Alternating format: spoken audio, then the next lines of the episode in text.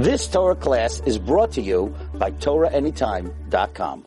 Go in the summer, there was the whole thing with Gaza, and there were missiles flying all over Eretz Yisrael. So in America, all of a sudden, in all the shuls, we started saying Tehillim, and women light, lit, lit candles five minutes early, and Klal Yisrael was very connected to Eretz Yisrael. But then this summer, everything was quiet. So we stopped, pretty much, saying to Tehillim and Shul for Israel and lighting candles early and doing all that. It seems to be that the only time we, we, we're reactive, not a proactive nation.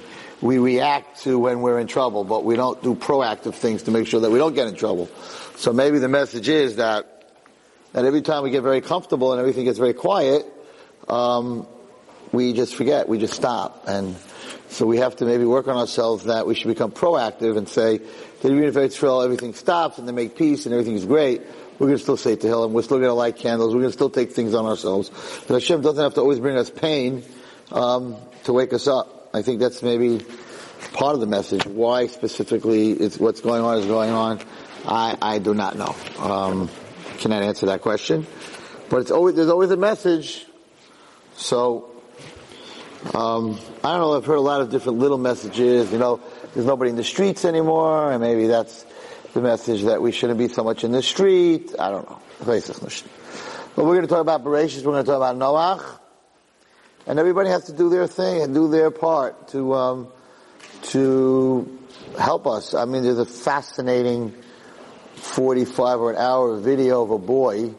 I think it made its, I think it made its rounds. Um, I just saw it last night of a boy who was totally not dati, didn't know anything about anything, never went to yeshiva, lived in Eretz Yisrael, had no knowledge of the Aleph didn't know who Hashem was, he was zero. And um, he sort of died for like a few minutes.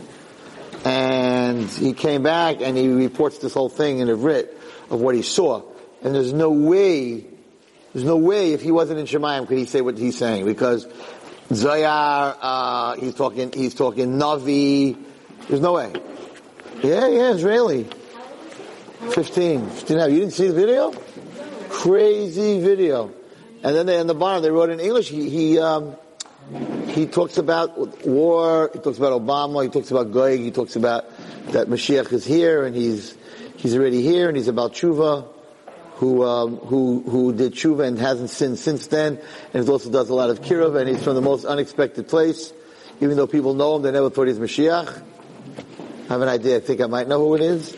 Um, there, there is someone like that around who's very big tzaddik and very modest. I don't know, but anyway, it's just fascinating the things he came back down. He also, anyone who knows, understands it really, he talks about his whole judgment, and it's exactly what's brought down all this forum, how, how he, he, Yosef, it was a Bezdin, Ovadia Yosef, or Moshe Feinstein. He never heard of Ovadia Yosef, he never heard of Moshe Feinstein. What? No, it's on the bottom of it, they subtitled on the bottom at the end of the whole thing they wrote down like 15 things that he said. And when did this happen? It happened on Sukkot when he got when he when he died, sort of for those few minutes. Happened on Sukkot, and he said what was going to happen now was happening. So it's like pretty pretty scary stuff. And talks about the nuclear war. He talks about everything. Yeah, pretty crazy stuff. What? He was sick in the hospital. In the hospital.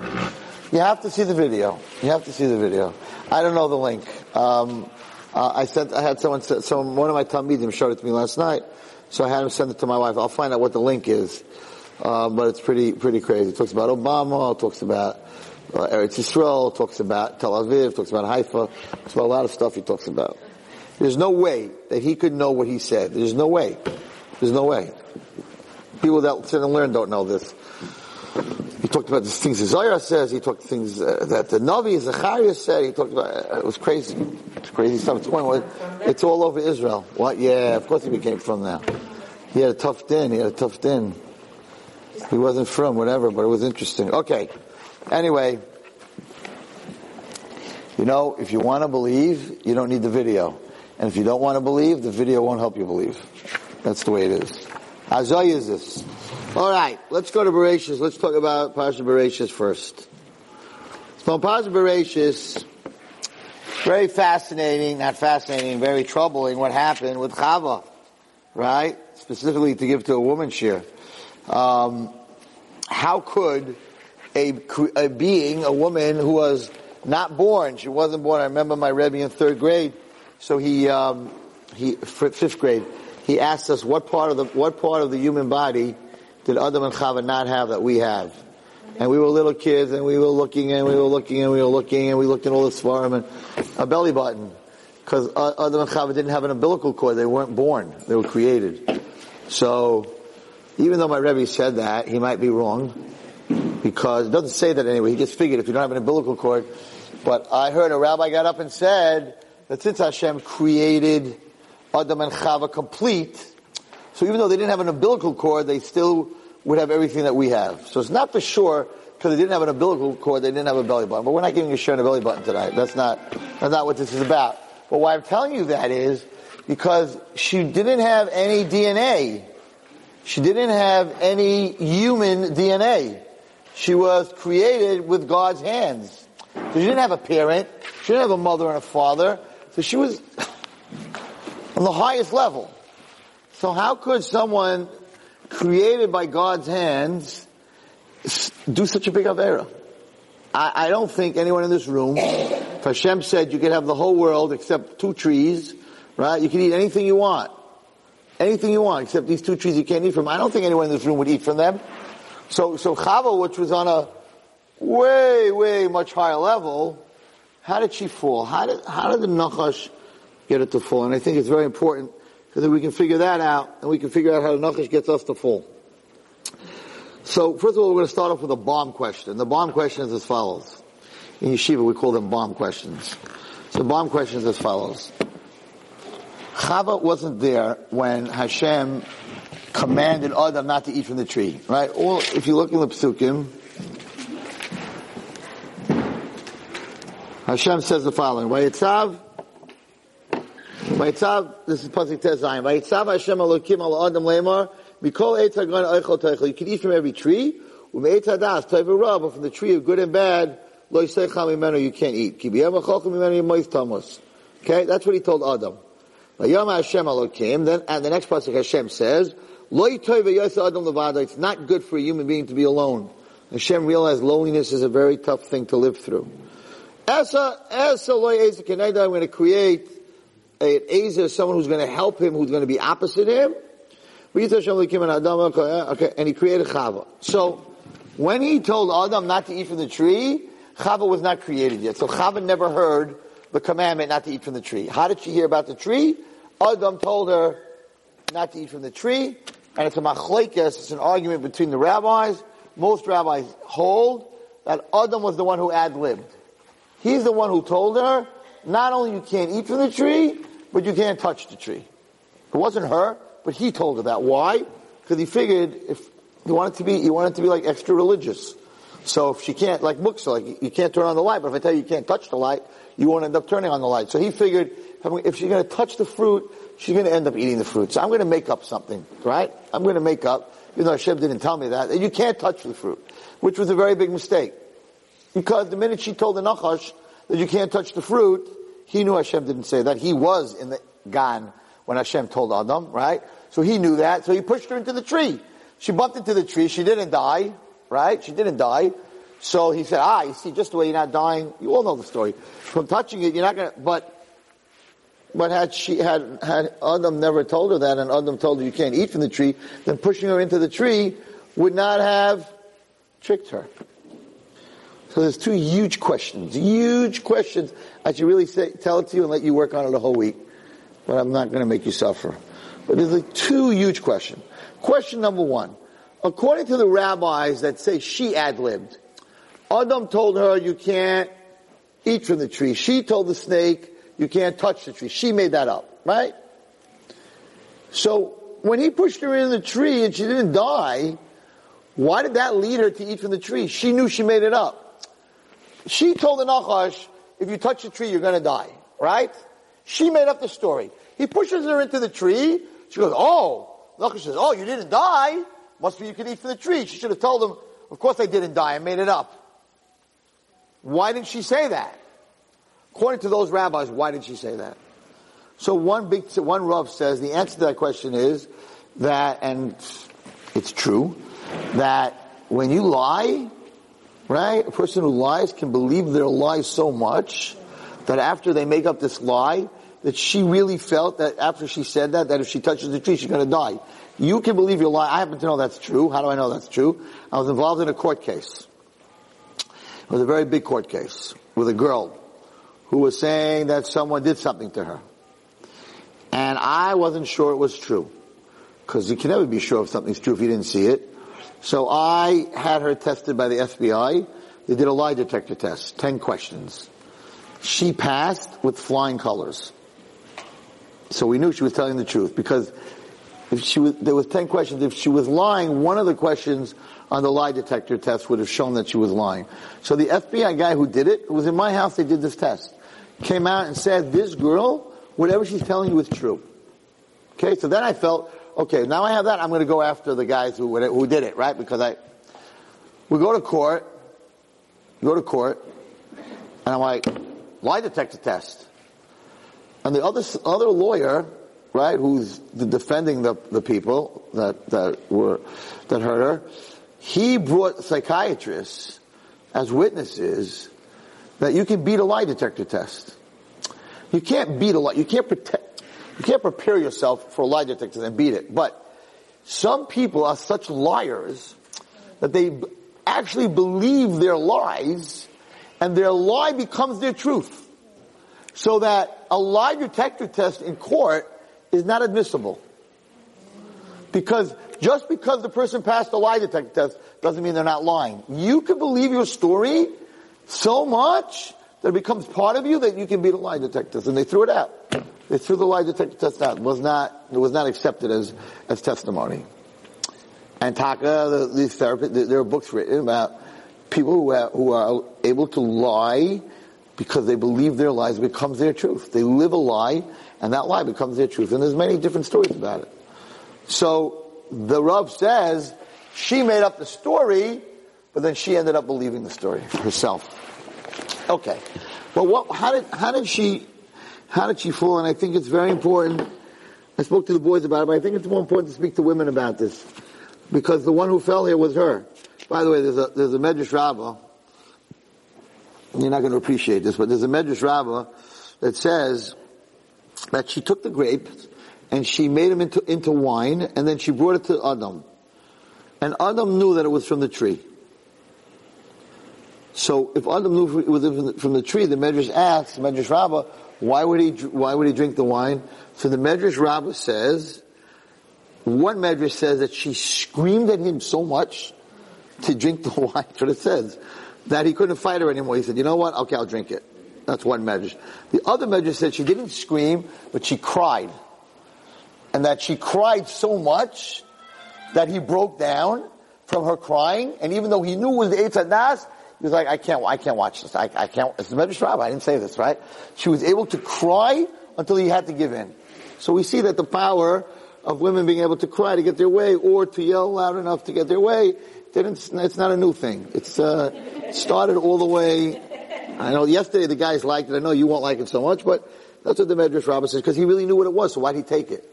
So she mamish yelled at him so much until he took it. Nothing new. Okay. Anyway, so so what was what happened here? So it's very very interesting. So it says that the, the Nachash was Arum. He was very very smart, right? What was he? What was he so smart about? So the Nachash knew that a woman is maternal, and and women always want to help. That's the truth. That you're created maternal because you have children and you're supposed to want to help your children and take care of your children. Men are uh, created paternal. We're not. We're the opposite. We don't take care of anything. So you give a guy a doll, he's going to rip its head off and rip its arms off and rip its legs off. You give an eight-year-old kid a doll, that's what's going to happen. He's going to start ripping the whole doll apart. But you give it to a girl, she's going to take care of it. She can put it in. She can buy a little dollhouse. If you if you understand the marketing, right? If you understand Barbie a little bit, you understand Barbie, right? So the, the, you go down in, in, in, a toy store, right? You go to Toys R Us. There's a whole aisle, hundreds of thousands of dollars. Her, her, her, her house, her bed, her clothing, her change of clothing, right? What are you, Meshiga? It's a little plastic piece of garbage. What are you doing? Spending all this money on a doll, right? So guys, I would hope, most guys don't play with dolls, but girls have dolls. Why? because they have, they're maternal, so they want to take care of something. So until they have their own child, right, they want to take care of something.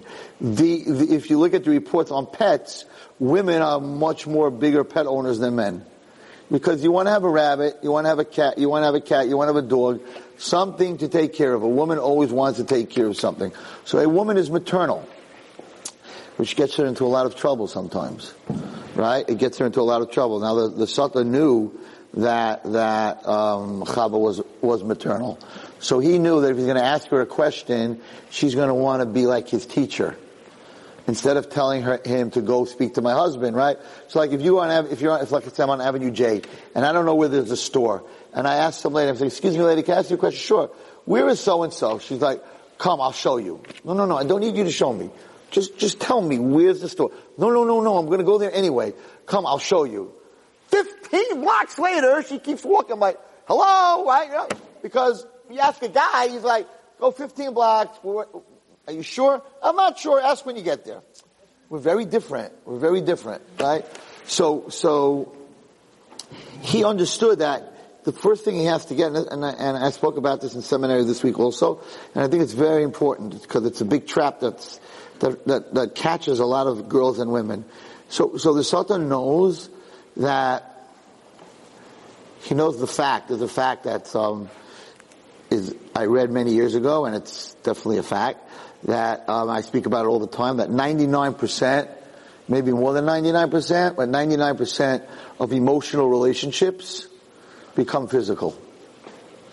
And only 10 to 20% of physical relationships become emotional. That's a fact. A man and a woman get involved emotionally, they will get physical. A man and woman get involved physically, they may not get emotional. Most of the time they won't get emotional. So, even though she would want that, but that's not what happens. So, all the disastrous relationships, adulterous relationships, the lack of shomer negiah relationships, where girls think that, you know, if I let him touch me, if we get physical, then I have him.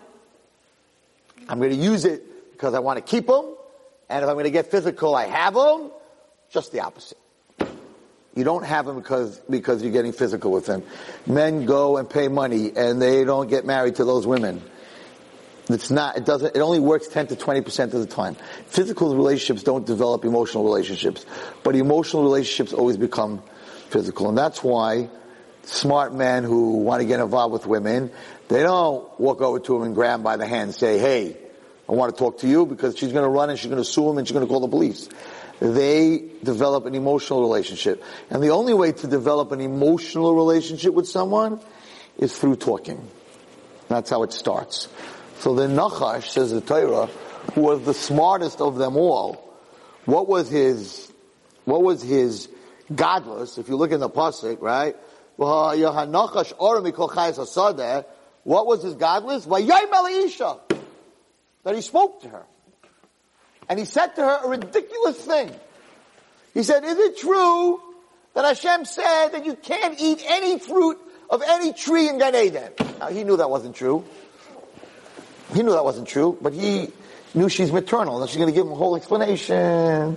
Oh, you can eat every fruit, but you can't eat this fruit, and you can't touch this fruit. And the minute she got into a conversation with him, he knew who he had her. And, and there's a chidah, there's a bunch of svarim on this, that there was a relationship there. She, this is also very interesting. So, according to the rabbis who say that she um, made up the story about you're not allowed to touch the food or you're going to die, why did she do that? Let's say she did that. Why did she do that? To scare the Nachash? What? Why would she do that? She, women are very dramatic, but that, that she was, she was too smart to be dramatic. She was testing him. Because he led on to her that he, um, liked her, and he, uh, he wanted her to be like God. He wanted her to grow. When she eats from the tree, you'll know bein toiv. That's what he led on to. She was suspect of this guy. She said, I think he's not interested in me being like God or for my good. He's interested in killing my husband so he can have me.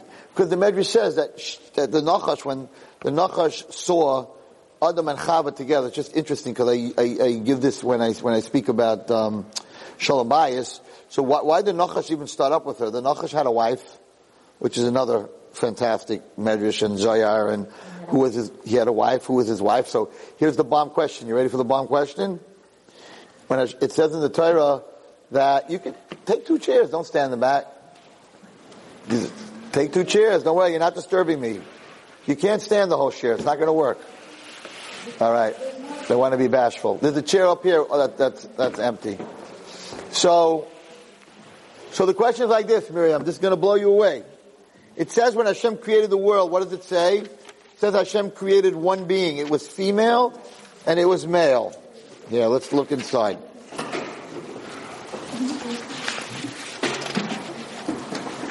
Vayivra Elokim Adam B'Tzalmo B'Tzelem Elokim Baro Oso. Hashem created them. Zacha, right? Baro Oso. He created him, one being.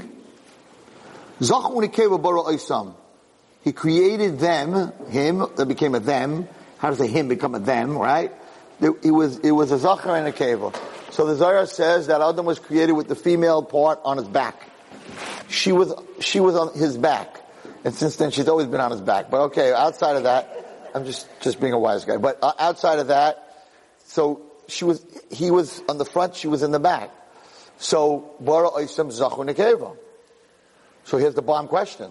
The bomb question is, that if you're telling me that she wasn't there when Hashem told Adam that you can't eat from the tree, if she was on his back, she was there. So she heard the same thing that Adam heard. So the rabbis who are saying that Adam made up that you can't touch, what do you mean? If she was on his back when Hashem gave the commandment, she would say to Adam, what are you talking about? I was there. Hashem didn't say you can't touch it. So if she was on his back, so she was there when Hashem gave the commandment. The, the woman, Chava, that was created from Adam Tselem, she wasn't there. So it seems to be that there were two women. and that there were two women. He was created with a woman on his back, and that did not work out. And when I when I talk about when I talk on, on um, when I talk on on what's called no when I when I speak to, on Shalom Bayis, why didn't it work out? Why didn't it work out? What? Can't why can't you be attached? But Hashem created him attached, and the answer is that when Adam would turn to the left, the face in the back would turn to the right. When Adam would turn to the right, the face in the back would turn to the left. When Adam would look up, the face in the back would be looking down. So they were always going in, in opposite directions. So Kodesh Baruch Hu said for a woman and a man, for Shalom Bayis to be Shalom Bayis, they have to be able to face each other. And that's why physically, La Halacha, in Yichud, a woman and a man have to face each other. The face has to face to face. So that's the Ezer Kenegdoi. And when it was in back of him, it wasn't an Ezer Kenegdoi. It wasn't Kenegdoi, it was behind him. And that's where it comes that you have to talk face to face. The person's supposed to talk to his wife, and she's supposed doesn't say anything about texting or anything like that. It talks about in real life that you're supposed to be you're supposed to be talking to each other. We see that. And Rashi says that what was the Nachash jealous of? Nachash had a female. He reproduced. What was he jealous of? Rashi says that he saw that when Adam and Chava were together, they were talking lashon chiba.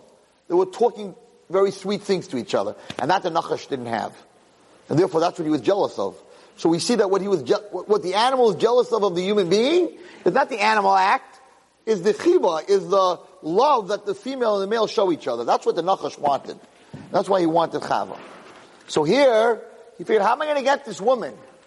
So the first thing I need to do is to plug in on what her weakness is, and that is that she's maternal, and she likes to talk, and she likes to help. And so he, that's what he did. He started to talk to her. Now, once he started talking, so anyway, so just very fascinating. So Chava wasn't sure what this guy wanted. She was very suspect that she wanted, that he wanted to kill Adam, so he could, and it's true he did, and he could have Chava for him.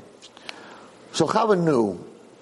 Chava only was told from Adam that you can't eat from the tree. Why did she add, you can't touch from the tree? She was testing the Nachash. She said like this, if I tell the snake that if you touch from the tree, you'll die. Right? And he tells me to pick the fruit to give to my husband, right? If he really wants me, and my husband should die, the minute she touches the fruit, she's gonna die. So let's see what he does. What does he do? He pushes her into the tree. When he pushes her into the tree, he says, ah, so it's not about having me, because if he believes I'm gonna die, right? He really believes that I can become like Elohim. So that's why right after he pushes into the tree, she says, you know what? I, I hear what he says. Because the minute he pushed her into the tree, she realized that it's not, it's not about me. It's not, it's not about killing Adam because he's going to kill me over here. The Nachash didn't believe, right? The Nachash didn't believe that it would, that it would kill her. So if it's not going to kill me, right? She was, she was testing him. If he wants me, he's not going to try to kill me. Right? So he's going to push me in the tree. If I die, I die. But if I don't die, he wants me to be like God. So he's not after me. That was why, that's why she ad-libbed. That's why she ad-libbed. In the end, it backfired.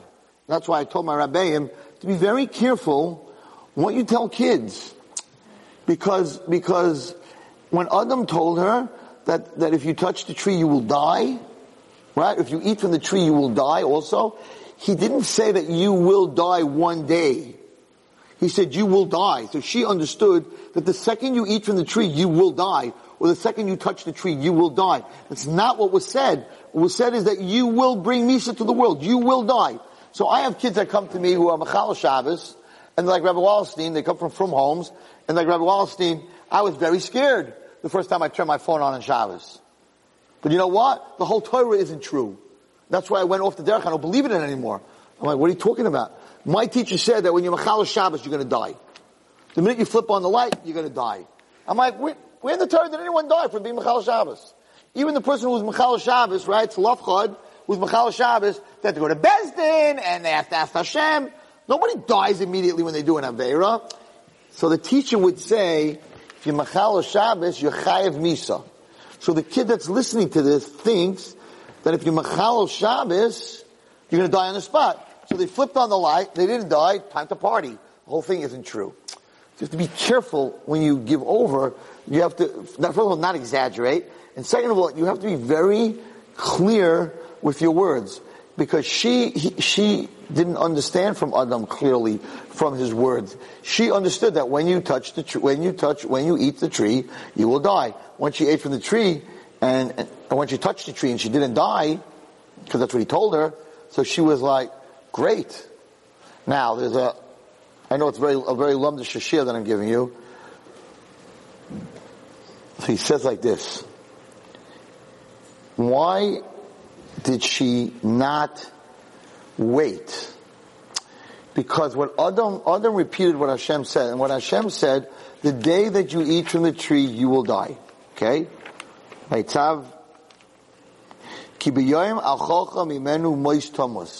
day that you eat from the tree, you will die.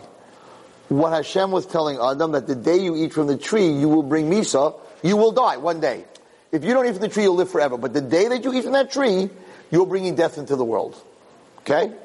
That's what he, that's what HaKadosh Baruch Hu told Adam. Now, even if Adam ad-libbed, and he told her, which wasn't true, that if you touch the tree, you will die. The, the Nachash, follow me. The Nachash hears this, knows it's not true, it's not what Hashem said, he was there, pushes her into the tree. She doesn't die. She says, oh, you don't get die when you get pushed into the tree?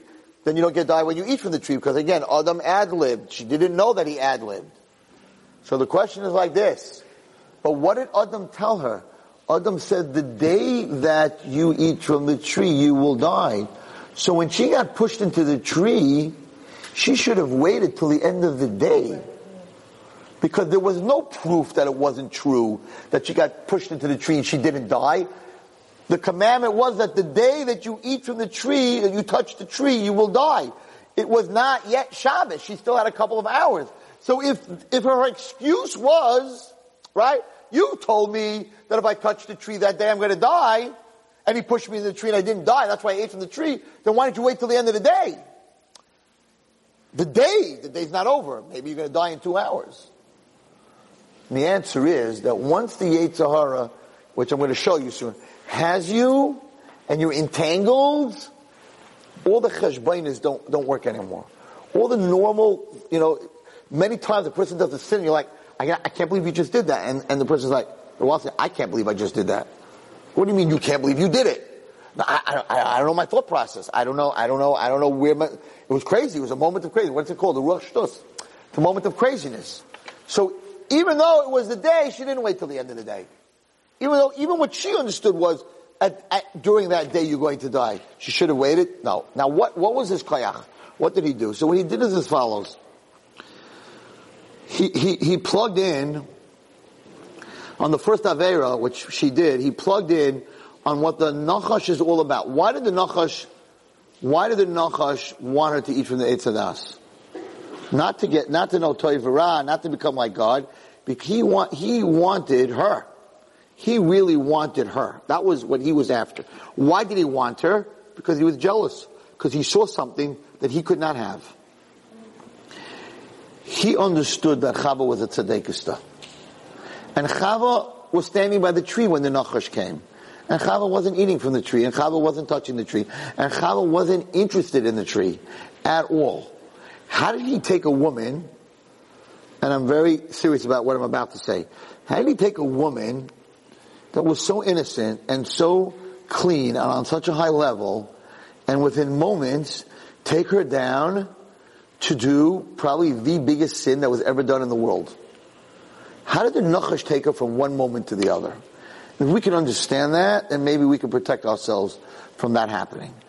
And the way he did it was, two, was twofold. One, he created a, an emotional relationship with Chava. Listen, I could help you here. I could give you something that you don't have. I could give you das. I could give you toivera.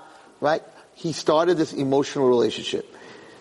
In all the situations that I've ever dealt with, with women who have fallen from being tzaddikistas, being spiritually high, innocent, good people, to committing adultery, to doing the biggest sins, to doing the craziest averis, every single one of them started with what?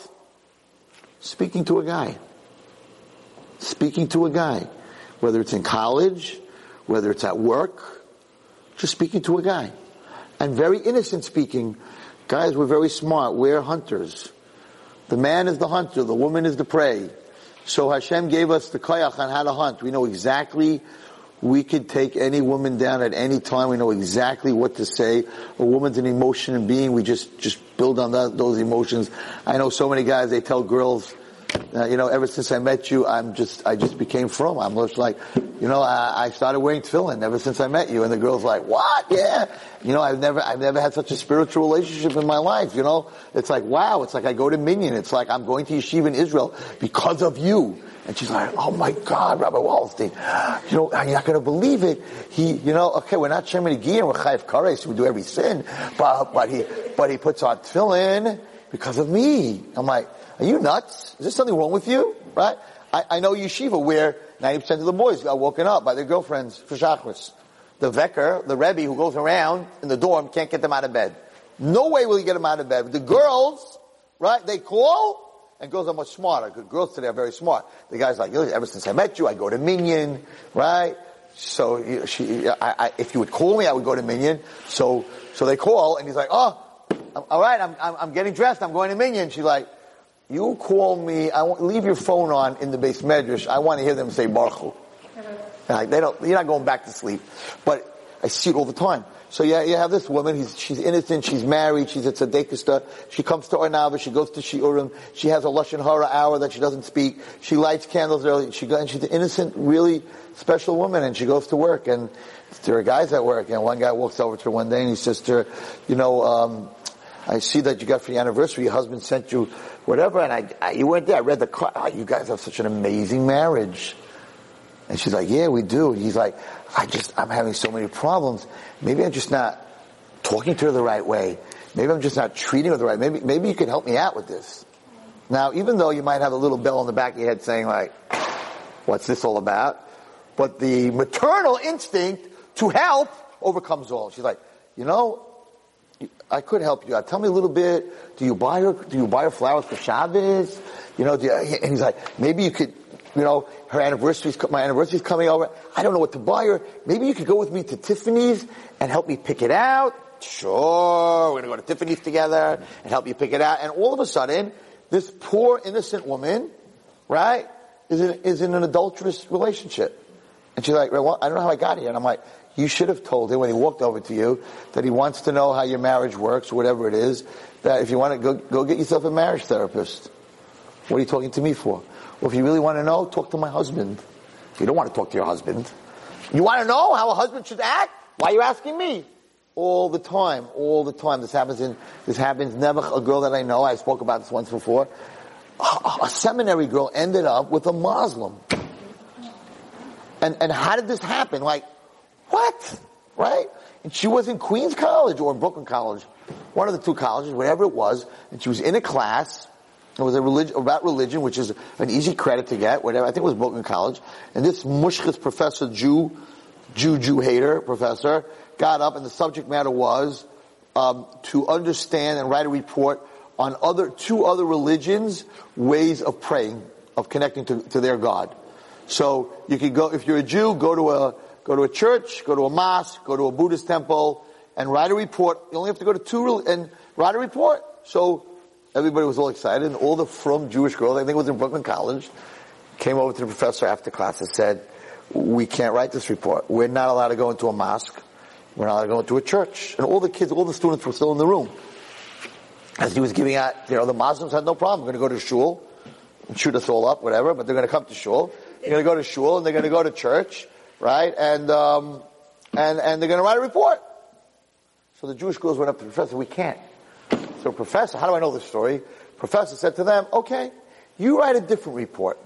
You write a report why the Jewish nation, this Mushkis professor, is the way he said it, why the Jewish rabbis are scared to allow their followers to go see the other religions, but the other religions are not scared to let their followers go into Jewish temples.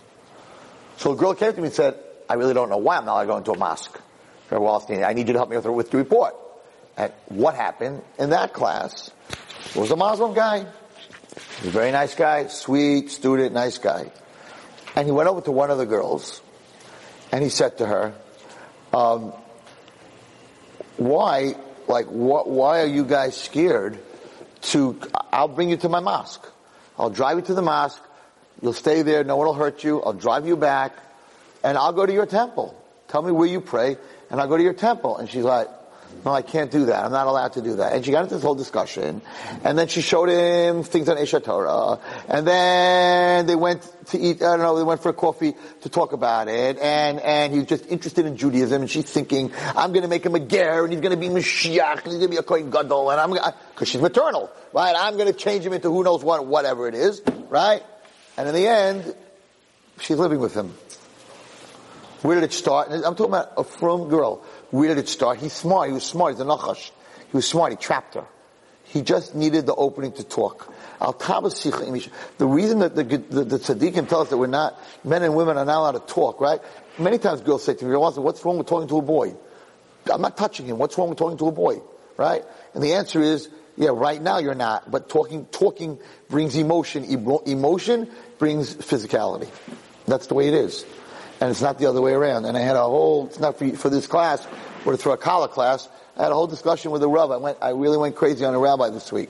I went crazy on it because this, this, whatever, this couple that was married, they're not married a long time, and, and the boy was complaining about his wife, about their, their physical relationship, and the rabbi called the girl in, who I happen to know, and he said to her, listen, if you want the marriage to be good, it has to be more physical. That's what he told the girl. And the girl, um, she's, whatever, she's a good girl. And so I called him mom, and she was crying. She was very upset. I called up and said, where'd you get that from? If you want the, if you want the marriage to be more physical, then you have to make it more emotional. Not if you want it to be more emotional, you should make it more physical. It's wrong. It's not, that's not, that's not the way that it works. And the rabbi's like, oh, I never I had a long talk with him. I said, no, if people love each other, then they're physical with each other. And people are just physical with each other, doesn't mean that they love each other. You know, animals are physical with each other. It doesn't develop a relationship. So whatever. So I, I, I, said, I don't know how many chasanim you're talking to, but that's not, you know, loizu hadarach. But over here, that's what the Nachash knew. He knew that if I get her emotional, I'll get her physical. And according to the Zohar, it, it did get physical. They did get physical between the Nachash and, and, and Chava. That's what it says. He said, eh, whatever, use the word Zuhama, but according to the Medrash and the Zohar, yeah, he did, he did, he raped her. That's what the Zohar says. Yeah, he got physical with her. So it's not a push, it's not a, it's not, it's not a little story over here. But so, so to make sure that, that, that we don't go down that road, you have to learn from this. And you have to learn from this that, that the, the snake, the Nachash, his power is speech, is to get you to talk. You should not be giving, you should not be explaining to any guys anything about Judaism. You tell them, if you want if she would have told me, you want to understand about Judaism, go on Aish HaTorah, ask the rabbi, you can ask him anything else. He's not going there. He's not interested in Judaism. He's not interested in ask the rabbi. He's interested in you. And the guy at work, he's not interested in uh, what marriage should be and you seem to be such a nice person. He's not interested in any of that. His marriage is going to be a lot worse because he's going to have an affair with you. So the girl, and the reason I'm telling you this, like, right, Watson, why are you giving us such a shiur? Because this is the world that we live in, and at least, if you don't believe me, at least maybe the bell will go off in your head, right, that you're in the workplace or somewhere else, that, you know what, I was warned about this. Maybe the bell will go off in one girl's head, or one woman's head in this whole shiur, or somebody that's watching it, then it's worth it that I gave this shit tonight. And I am the one who picks up the pieces, and I am the one who sees what happens. And therefore, you cannot, Yes, you have, your maternal instinct is for your children and your husband. Your maternal instinct is not for any outsiders. That's who it's for. And when it's, when it's being used for outsiders, you're going to end up where she ended up. You're going to end up in very big trouble. And what happened to this innocent, innocent Chava, she got so corrupted so fast that the pasuk says, if you look at the pasuk, it says Vatera Isha, so what happens? First of all, what he used, he used jealousy. He knew, why would, how am I going to get it to eat from the tree? So he knew, Kiyed Elokim, that you should know that Hashem has something you don't have. The day that, the day that you eat from the tree, you're going to be like God, and the Medrash says, he told you, you will be able, again, maternal, to Medrash Rabbah, maternal. Listen to how smart he was. So, so, okay, so big deal. So if I told any of you right now, listen, if you eat from this, this apple, you're going to know from good and bad. You're going to say, who needs to, I need to know from good and bad? Well, who needs to know from good and bad? It's terrible. Much nicer to live in a world that's all good, walking around like, you know, like Adam was in great shape. He didn't eat from the tree yet. She ate from the tree. So Adam only knew good. So she comes home and says, listen, I just burnt your whole supper. Fine. Know, I haven't done the laundry in two weeks. Great. Amazing. Amazing. You're amazing. He, he was all toiv. What a world! Who needs to know Toivara? Right? So how did he get her to eat from the tree? To say that, that, that Toivara, you, you want to be, so she said, look at the Medrash Rabbah, she said, you ready for this? That if you become like God, you can become a creator. You can create another world. You can create more people. You can be maternal. You can be Mother Nature. Maybe that's why it's called Mother Nature. You can create a whole world that you're going to take care of. Bang. You got her. He plugged into that maternal instinct. He said. I don't care about, I need to know good and bad. No, but once you're like God, you could create worlds. Not you could create worlds and be a God. That's not what he said. And you could, you could help people and you could do chesed and chesed and more chesed. And the road to hell is paved with good intentions. With chesed, with good intentions. And that's how she fell. And she fell so far that this tree that was usher to her, that she wasn't allowed to go near, that she wasn't allowed to eat from. What does the Torah say? She saw that the fruit on the tree was good to eat, which is ridiculous. You cannot see that something is good to eat. I don't know what fruits you bought for Rosh Hashanah. When I went to the store for Rosh Hashanah to buy shachianos, so they have all these crazy, weird fruits from all over the world that they want you to make a shachiano. Half of them, you try to eat them, you spit them out. They taste so terrible right? So you have to make sure, because you can't make a shachiano on that. So you, you can't look at a fruit and know that it's good. But Teira, Isha, She looked at the fruit, and she saw it was good to eat. You can't look at a fruit and know that it's good to eat. You have to taste it. No. When you're in the heat of the grip of the Yetzer right? She didn't even have to taste the fruit. It's gotta be good. Hashem has something I don't have. It's gotta be good. It's gotta taste good. Maybe, maybe it gives you the power to know bad and good, but you're gonna vomit your brains out because it tastes miserable. No. Somebody else has something I don't have, it's automatically toiv. It's already, it's already good. It's already good. That's why people who are jealous when they drive by a, a beautiful house with a beautiful car, they, they go by and they go, yeah, look at that house. Isn't that amazing? Let me tell you, the people inside, they're probably miserable. Everybody does that. Ah, they're probably not happy. You know, she's not happy. She can't be happy, right? Where does that come from? That comes from, you can't have something that's good if I don't have it. Kinna, kinna makes no sense. In fact, Rashi says over here, which says that she gave it, but it goes further than that. It says, she thought it was good, once it became good, she had to have it. Lust, taiva. Became lust. The nechmad, right? What's the word for nechmad? Um, it was desirable, right? Lahaskil, it's going to give her wisdom, right? So this fruit, which Hashem says don't go near, all of a sudden became good, desirable, lustful. What happened to this lady? What happened to you? Hashem said you're not allowed to eat from it. So if you're going to say, I couldn't control myself, uh, whatever, here she's saying, no, it's good, it's delightful, I'm lusting it, it's going to make me smart. So you see from here that a Satan took this innocent chava that was created by Hashem's hand, he turned into a monster. The tree that Hashem told her not to eat, she's screaming to the whole world, no, it's good to eat from it. You have to eat from it. It's a delight to eat from it. It's going to make you brilliant. He took her from an innocent person to a person who was addicted. It's the right word. And we see that, what? Those three things that she said, this was after she already engaged in speech and lied, to, made the lie up and then believed the lie. All it all came after he told her no, no, that Hashem has something you don't have. Right, but all three things that she said are really things that we would say in a post-faith world. But she hadn't yet eaten from the fruit. So because she had engaged in the conversation and then lied and believed her own lie, I wrote a whole thing about it. Right, she should have said after she ate it, it's good, it's delightful, it's this, it's that, right. She said all these things before she even committed the sin. So she was already in the mindset of a post-hate world, even though she hadn't yet... It's sort of, it's sort of, I'll try to put it in ladies, in women's terms, it's sort of looking at a, um, an amazing dessert, and you're like, oh my god, net, that, that's the most delicious thing, I, right? And then when you bite into it, you're like, it's not. It's not, it's not what I thought it was, right? So, because she was already, I need to have this. I have to have this.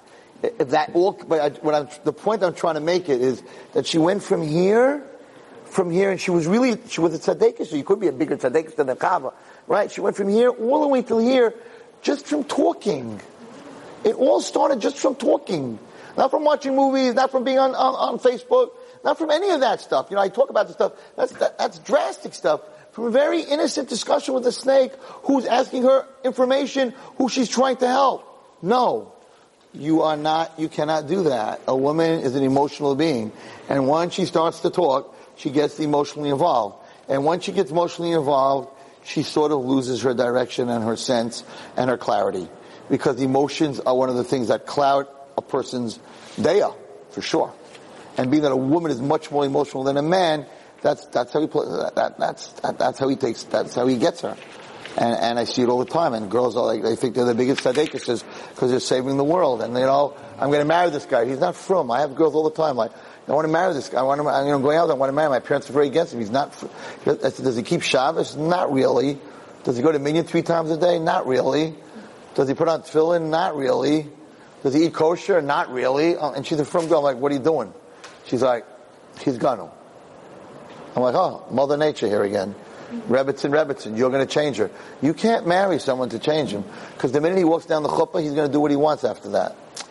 You, you, you Rabbi Gamliel always, my Rebbe always says it. I was just told it to a girl this week. So how do you know? Sometimes, like, how do you know? Sometimes a girl comes to me and she says, like, how do I know he's from enough for me? Or a guy says, how do I know this girl is, is on the level of spirituality that I want?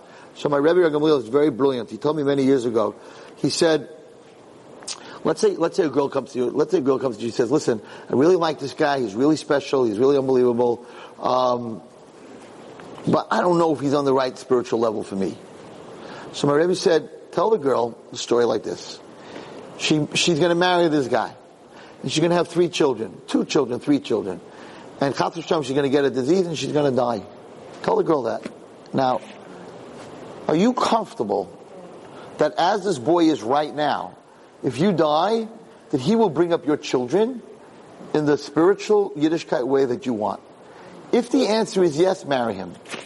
If the answer is no, Rabbi, right now he's not at that level. No, I would, would not. He'll probably send them to public school, or he won't learn with them, or he won't doubt. So right now, no. But I, I'll get him there. He said, tell him to break up. In other words, don't depend that you, with your maternal instincts, are going to change the guy. You have to marry the person, bashahu sham, what he is now. You should grow and he should grow and you should grow. But if you're not happy with what he is now, there's no guarantee. And the problem is that women feel they can change anything. No matter how, what he is, I can change him. And they find out later on that they can't change him. And now they're changing to be like him and they're falling. So my Rebbe said, you have to be satisfied at that moment when you're going out with him, that if I had kids and he was alone in the world to bring up my children, I would be very happy with the way his hashkaf is to bring up my children. Rabbi Gamliel says, fine, then, then marry him. But if you're going to say, no, not right now, but in three years, yeah, no, doesn't happen. That's the trick. That's, that's, that's the trick. Girls think that they can change the world and they can change the world, and you probably could change the world, but there's no guarantee that you could change the world. And that's when you have to fight that maternal instinct, that, you know, the taking care of. The taking care of is for your children, but it's not for the guy in the office. And it's not for the college student in school. And it's not for the person in the street and the person on the bus who's asking about Judaism. Just say, AsiaTorah.com, have a good day. It's hard for a person to do that. It's hard because you want to help. No. It's going to get you into a lot of trouble. This is the whole Pasha Bereshit. The beginning. This is a, you know, the, the, the, there's a Medrash Tanchuma there's, there's three things that you that um when you that a woman dies from, she doesn't keep. It's a mission of Shabbos, right? We say it, I think. When a man comes home, he asks for three things, right? Chala, Nida, and and Hadlakas Neiros. So the question is, why is a woman chayv in those three? Listen to this Medrash Tanchuma.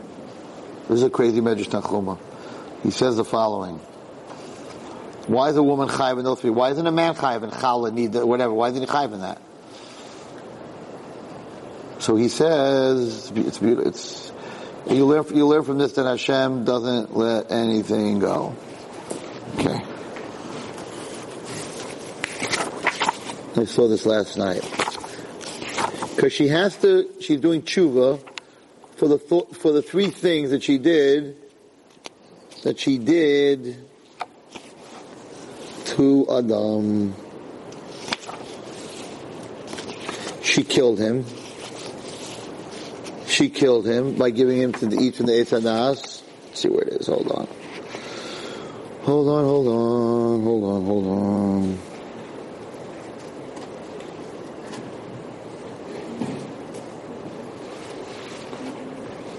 No.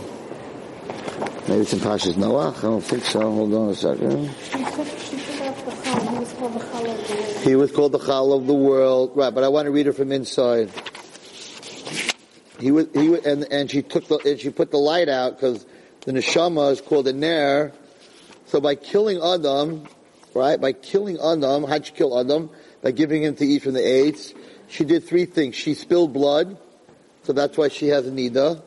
She, she, Hashem, when he created Adam, he sort of, he needed a dough. He took water and earth and he made a dough, which was the human being. So she has to, um, she has to fix it with challah. And the neirais that she lights is because when she killed him, she mm-hmm. put out his neshama, which was, I don't, I learned it last night. Maybe it's in, maybe it could be it's in Noach. But anyway, those are the three things that she did. Let me just see if it's in Noach. Now the famous question is, why did she give him to eat from the tree? She was way, way above him. I don't know, it's probably Noach because I looked at Noach yesterday. Hold on. What's going on behind the scenes over there? Oh, here we go. Pashas Noach, actually, it's an. It says the following. Yilamdenu Rabbeinu, Akama Averas Noshem Mesis B'Shas, Akama Averas, on how many sins do women die in childbirth? Kach Shana Rabbeinu, Al Shloisha Averas. Three Averas. Nida, Chala, and Adlakas Ner. Those three. Why those three? So she says, why those three mitzvahs? Because she gave him to eat, she caused the misa, the shachva as damo, she spilled his blood. If you spill someone's blood, your blood has to be spilled. And therefore, a woman has nidasai. So that's her kapara for keeping hilchos nidas, her kapara for killing Adam.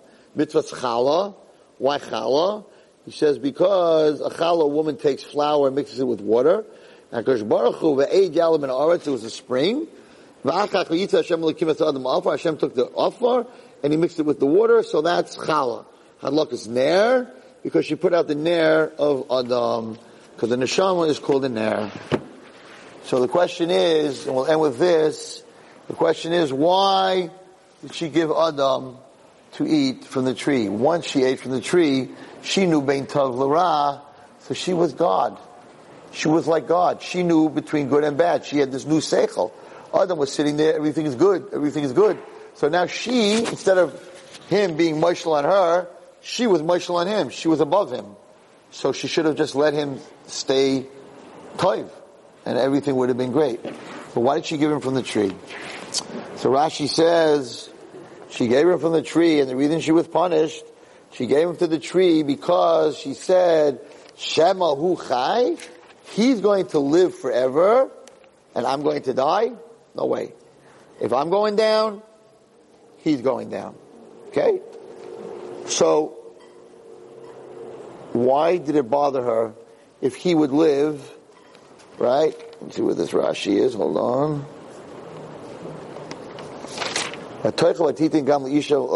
Here. Shaloi Thomas. She said, now that I ate from the tree, I'm going to die. Maybe at 900 years, but I'm going to die. He is never going to die. He never ate from the tree. There's no way that I'm going to let him live forever and I'm going to die. Why did it bother her? Let him live forever. No, let your husband live forever. What does it bother you? So Rashi says, Sheyisa cheres. She said, if I'm going to die and he's going to live forever, he's going to marry someone else. No way is my husband getting to marry someone else. Ask Chazal, there was no one else. What was she worried about? There was only one. The other one went ended up with the Satan, right? But there was no other woman. So what was she worried about? So Chazal answers, even though there was no other woman, when you when you're jealous of someone else, you're jealous of someone else, it doesn't have to make sense. In other words, what are you jealous of? If you, if you die, you don't even know the other woman, right? So you're, you're in the other world. The answer is, he can't have something besides me. In other words, it doesn't make any sense. There is no other woman. He doesn't even have anything. Adam would have said to him, what are you, what are you worried about? I'm not getting married. I don't have anybody else. No, I'm not going to die and you're going to live. That was jealousy. She was jealous of something that didn't exist, which many times we come through in our life, that we're jealous of things that we don't even want. We don't even use. I was in a restaurant a few years ago. I don't know if I ever told you this story. And, and, and, many of us do it, and I have to say I've done it before also. I'm in a restaurant, and this guy who's sitting on the next table keeps looking at my meat, keeps looking at my food, right? And it was like, and he's pointing to it, and he's talking to the guy, and he keeps pointing at my food, and I'm trying to eat my food my wife. He's pointing to my food. So finally, I said to him, um, if you want to taste it, I'll give you a piece. You know, I'm a wise guy. Everyone. I promise, a true story. He said, really? I said, yeah. He says, could you do that?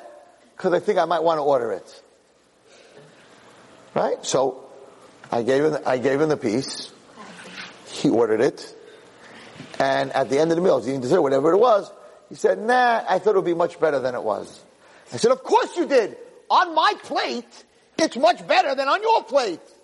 That's, that's us. That's a human being. People are always looking at your plates in restaurants, and you're always like, look at that, look at that, look at that, look at that. Look at that! Look at what you're eating. Don't look at someone else's plate. Right? And the answer is, if you have it on your plate, I want it. I. You don't even know what it tastes like.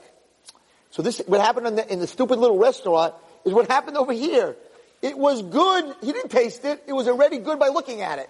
Because it was on my plate. Right? On my plate, it was good. And, and it's all the time. It's all the time. What is she, how many times do you ask the waiter, what is she eating? How many times do you do that? Who cares what she's eating? You order what you want to eat. What does she eat? She really, she really looks like she likes that. Can I taste that? You know, can I have that? You ask the waiter, what is she eating? You know, and and that's it's it's part of the human psyche because the first avera was in jealousy. So the, the, the, the, the of Lashon Hara, the Avera of adultery, the Avera of stealing, all these Averas, almost all the Ten Commandments is based on jealousy.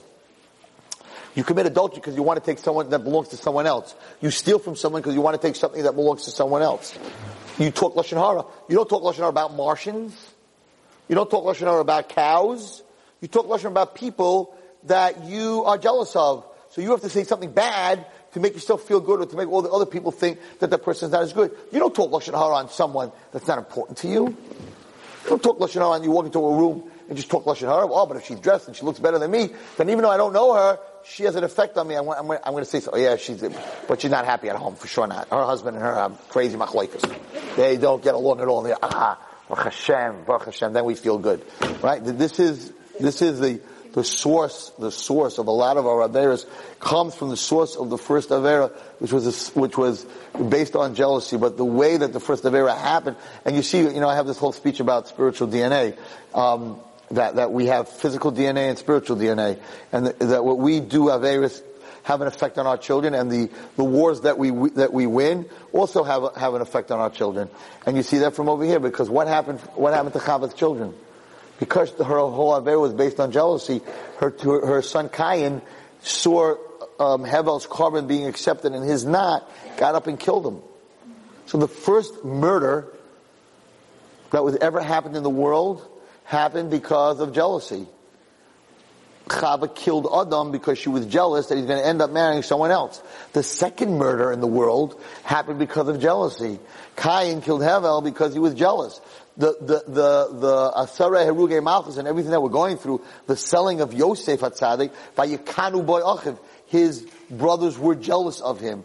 This Avera, this source of this Avera is the source of everything. It was the source of what the Satan was. The Satan was jealous. He wanted Chava for himself. So he himself it came from jealousy. That Avera is the source of all evil. And how did this happen? Because she talked to him and she developed a relationship with him where a woman is supposed to be a tsnua. Tsnua doesn't only mean a dress and doesn't only mean a skirt and it doesn't only mean covering your hair. Tsnua means that she doesn't get involved with men in any way. Talking to them, emotionally with them, you know, giving them information. It's not, it's not where it ends up. It's not innocent. You may be innocent and you may start off innocent, but it does not off, does not end off innocent. It really was not my shiur tonight. I have to tell you the truth because I have a whole shiur on Noach. I was very busy with this week. Is Noach a tzaddik or is Noach not a tzaddik? There's so much stuff that proves he is a tzaddik, and there's so much stuff that says he wasn't a tzaddik. And it's really what I wanted to speak of that, but I, before I walk into this room, I always say a tefillah that should come out of my mouth what you need to hear, and not what I need to say. And for some reason, someone in this room, maybe me, had to hear this shiur, that you need to be very careful who you talk to, and the relationships that you get into, and don't be fooled. Your job is not to be makar of men and bring them close to Hashem and bring boys to go daven. He needs to go daven without you. If he's not willing to daven without you, your job is to be makar of girls, to be makar of women. Your job is not to be, make sure that boys go and put on their tefillin because there's a price to pay, and the price is too steep. And mitzvah haba me'avera is not a mitzvah to do a mitzvah that comes through an Avera. So someone here, I don't know who, I don't know where, where it's coming from, but it may not be something that you're going through right now. It'll happen in college, it'll happen at work in 10, 15 years from now. But, you know, someone needs to hear that. And I want to end off, I don't have the Mishnah Berurah with me, and we'll talk a little bit more about this. I spoke a long time ago that, that you're not allowed to give mussar if you don't yourself keep it. And I talked about that if a person, that a person, some, for some reason the heart talks. Right? The heart, the lave, the nef, and the neshama talks. So when you talk to someone, it says, when the words come out of a person's heart, it goes into the other person's heart. So if I get up and give you a speech, about Lashon Hara. I give you crazy stories and speeches in Chafetz Chaim. You all walk out, wow, that was the best speech ever at Chafetz Chaim, whatever it is. Then I go home and I talk Lashon Hara, right? That's what I do. But in front of you, I play this game that I'm a big tzaddik and about Lashon Hara. So it's brought down, none of you will change. And none of you will grow in that thing of Lashon Hara because your soul knows what my soul's doing. So even though your brain in this room, you're listening to me, you don't know what I'm doing, but souls talk to each other. We know that from the dibbuks. Whenever there was a dibbuk, a person would walk into the room, the dibbuk would say, you? You came here, you did this, this, this, and this. We know that souls talk to each other. Right? So, soul brothers, right? They talk to souls talk to each other. So Dvar means that if I if I am talking to you about not talking lashon hara, and I'm very careful about it, so your heart, my dvarim, which is clean because I don't talk lashon hara, is nichnas into your heart. Your heart is not taking dirty water, polluted ruchnius. Your heart's taking only clean. So your heart's like, no, he, this is very clean, and, and, and you accept it.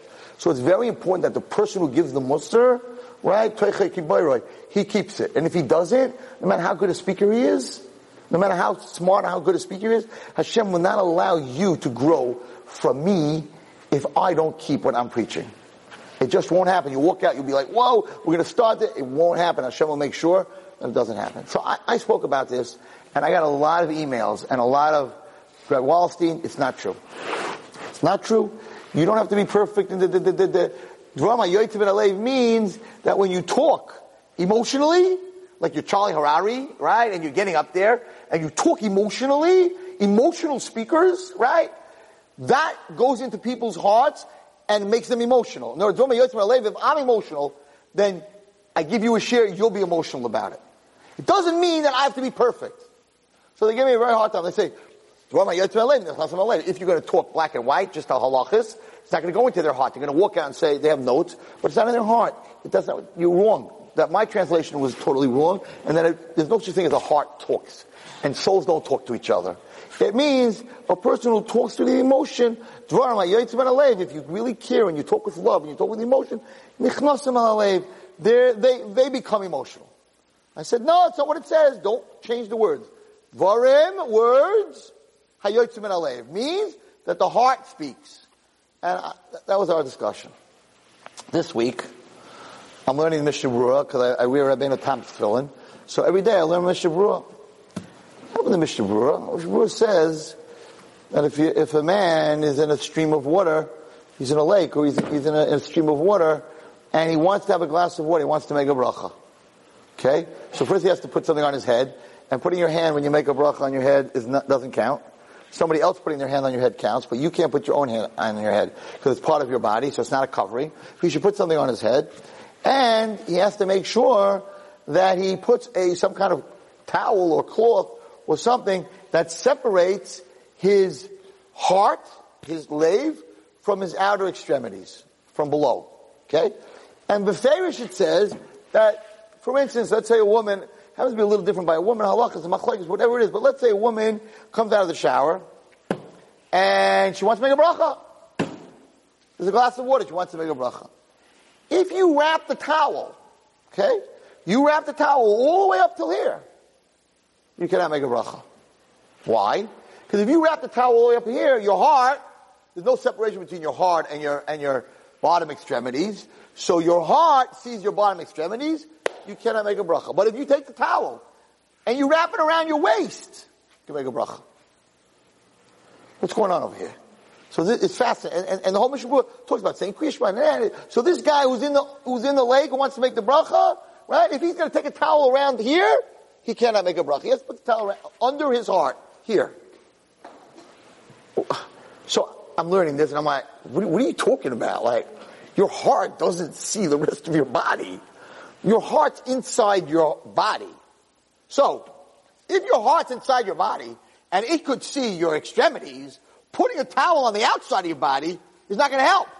Your heart's inside your body. I'm learning this Mishnah, and he, talks about brachas, and he talks about kriyashma, and he, it's, it's halacha. It's, it's, so I, I, don't understand what's going on here.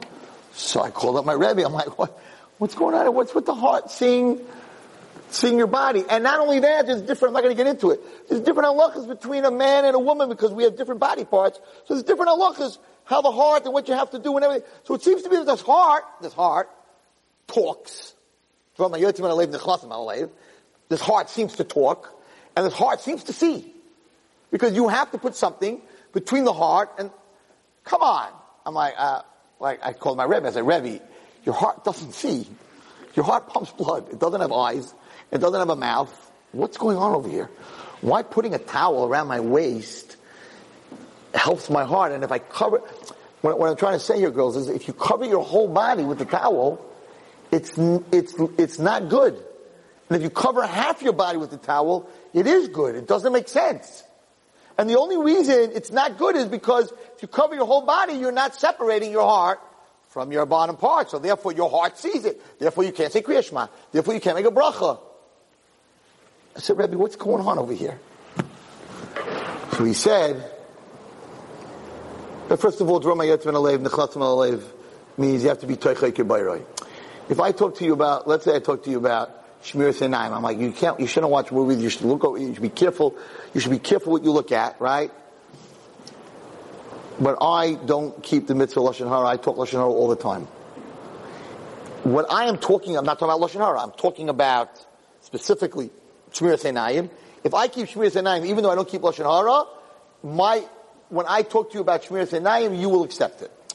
In other words, I don't have to be a tzaddik, but in the, the thing that I am talking about, that thing that I'm talking about, if I don't keep it, now just the opposite, if I keep everything else, I'm a big tzaddik, and I'm talking to you about Shmiras Einayim, I do every mitzvah in the, in the, world, and I'm talking to you about Shmiras Einayim, it's the one thing I don't keep.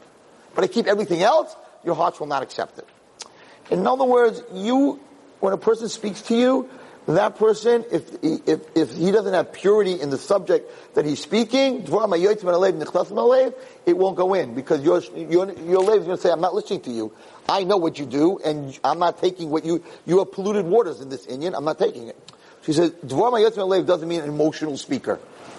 Doesn't mean if you go to a Christian emotional, that guy on Sunday who speaks who the whole world listens to, and he's jumping and yelling, he's the most emotional speaker. It doesn't mean that he's going that you're going to learn Torah from him, that you're going to learn Torah. It doesn't mean emotional. It means Dvar Mayotzim and Alev. I said, well, what about the thing with the, with the Lev sing?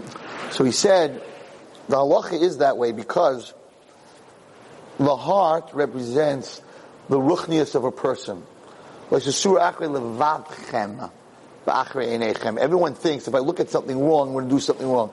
The heart is what gives you the idea to look at the thing wrong. So in Kriya Shema, what do you say? Let's through Acharei, you shouldn't follow your heart and your eyes. Your heart comes before your eyes. Your heart is your emotional being.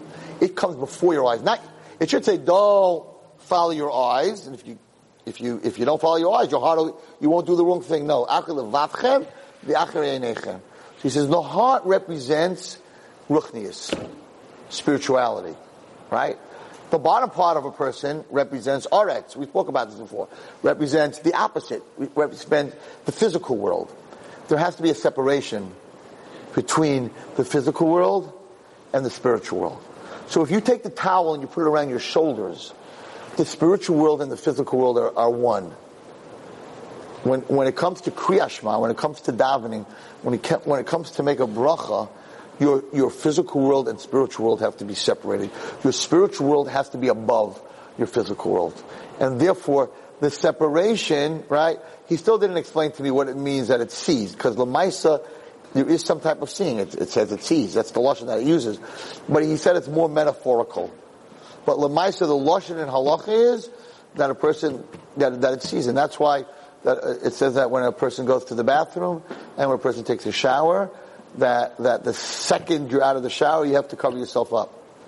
That a person has to have his body covered all the time. When you change, you, you have to cover yourself up. Why?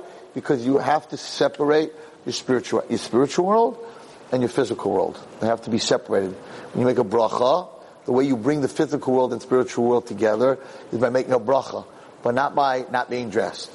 So he's, he says very clearly, so we have to understand that yeah, our hearts are, the, the, our spiritual center has the ability to see things. It, it, may mean, it may mean also that, especially women have intuition. Where does intuition come from? Did you feel like there's something wrong? There's something wrong with this guy. What do you mean? He's a great guy. The Gemara says there are three things that you have to listen to your wife. I just, just paskin, the woman came to me and she's making, they want to make, she wants to make a huge move for whatever reason, she wants to make a huge move, move the whole family, move everyone. Kids have to go to a new school. Husband has to find a new shul. It's a huge move. She came to me. She said, I, I it's a huge move. I don't really, I can't tell you, Reb Wallerstein, why. I'm just not happy living in, in Flatbush, whatever it is. I'm not happy with my block. I'm just not, I, are the kids doing good in yeshiva? My boys are doing great. Are the girls doing great? They're doing great. Is your husband doing great? He's doing great. Said, so, so why do you want to move? I don't know. I don't know but I want to move. There's something bothering me. So the husband, they came to me. The husband's like, Rabbi, I should give up my shul, my kid's school. Uh, I'm like, the Gemara says, there are three things that you listen to a woman. Where you live. If your wife comes to you and says, let's get out of here, and you're like, why? I don't know. I just don't like living here. Get out. Two, what you do for a living. Parnassa, right? Guy wants to buy real estate and, and, you know they don't involve their wives really much, but she's listening to the deal downstairs and they're talking, they're gonna flip it. She's sitting up there, she's like, I don't like this deal. So he comes upstairs and he's like, wow, tomorrow we're gonna do this great deal, we're gonna make twenty million dollars. Hey, she's all, he's all excited. She looks at him and goes, Chaim, I don't think you should do the deal. He's like, don't get involved. You know about real estate, you know about the rent roll, you know what? You never I don't know about nothing. I'm telling you, I just don't, I, he said, you don't even understand the deal. I know. I just don't like the deal. Don't do the deal. Halavai, I listened to my wife. I lost so much money in the stock market when I was younger. She was like, I was like, Esther, you don't know the stock market. You don't study. You don't know puts. You don't know options. You don't know this. You, know, you don't know. What, what do you tell me? After? I, I don't trust the broker. I don't trust what he said. I said, you don't know the broker. I did research on the stock. Don't buy it. I got killed. I got killed. I lost three years of work. She told me not to buy it. She was kind enough not to tell me later, I told you so, but, but right? So the Gemara says it doesn't have to make any sense. Just the opposite. If it makes sense, maybe she's wrong. It's intuition. And what's the third thing? What do you think the third thing is? Huh? Friends. Guy comes home from shul. Oh, we have to invite this guy to the house. Wow, superstars moved in. I just, I love him. He's like, he, I went to school with him. She invites them for Shabbos, right? They leave. She turns to her husband and goes, I, I don't want you talking to him anymore. What are you talking about? He's the nicest guy in the world. I, I, there's something about him I don't like. You don't even know him. I went to school with him. Everyone loves him. Chaim, I don't like something about him. Gemara says, if she has no reason, listen, because it's intuition. Woman has this intuition. So therefore I turn to this couple and I looked at the guy and I said, she makes no logical sense at all. The kids are doing well. You have a shul, everything. The Gemara says, pick up, sell, and get out. Move, because that's one of the three things that a woman has intuition for. So that intuition, that might be lave. That might mean that the heart, the heart sees and the heart talks. So many times the brain, the brain is a reaction to the heart. You think your thought comes first and then it goes to your heart. No, it comes first from your heart and then it goes, it goes to your mind. So anyway, my, my bracha to everyone here is that, um, Hashem should give you a special shmira that you shouldn't fall into these terrible pits that a lot of people fall in. And I have to tell you that it's always coming from a good place. I've yet to meet a girl that fell from a bad place. She, it starts off she wants to save the world. She wants to save the guy. She, she what, what, are you supposed to tell someone in college when they ask you um, why you Jews don't? What, what was I supposed to say? I didn't want to. Oh, I hear this all the time. I didn't want to hurt his feelings. Hurt his feelings. Save yourself. What do you mean you don't want to hurt his feelings? Just tell him, you know what? I, am an Orthodox Jewish girl. I don't really talk to guys. It's not you. I don't talk to any guys. But if you want information, the internet's full of information. That's the Satan, that's his Kayach. He came to Chava and he was very interested in the subject of what you're allowed to eat from and what you're not allowed to eat from. And that's what, that's what, that's my point here tonight. I don't have no idea why I ended up here. I have no idea. Whoever knows why knows why. But somebody's in danger. Somebody's either going to fall into the situation or is in the situation. So take my words, all emotional relationships end up physical. So don't get into an emotional relationship with anyone but your husband. And your husband, get into a really good emotional relationship. Okay, let's. You've just experienced another Torah class brought to you by TorahAnytime.com.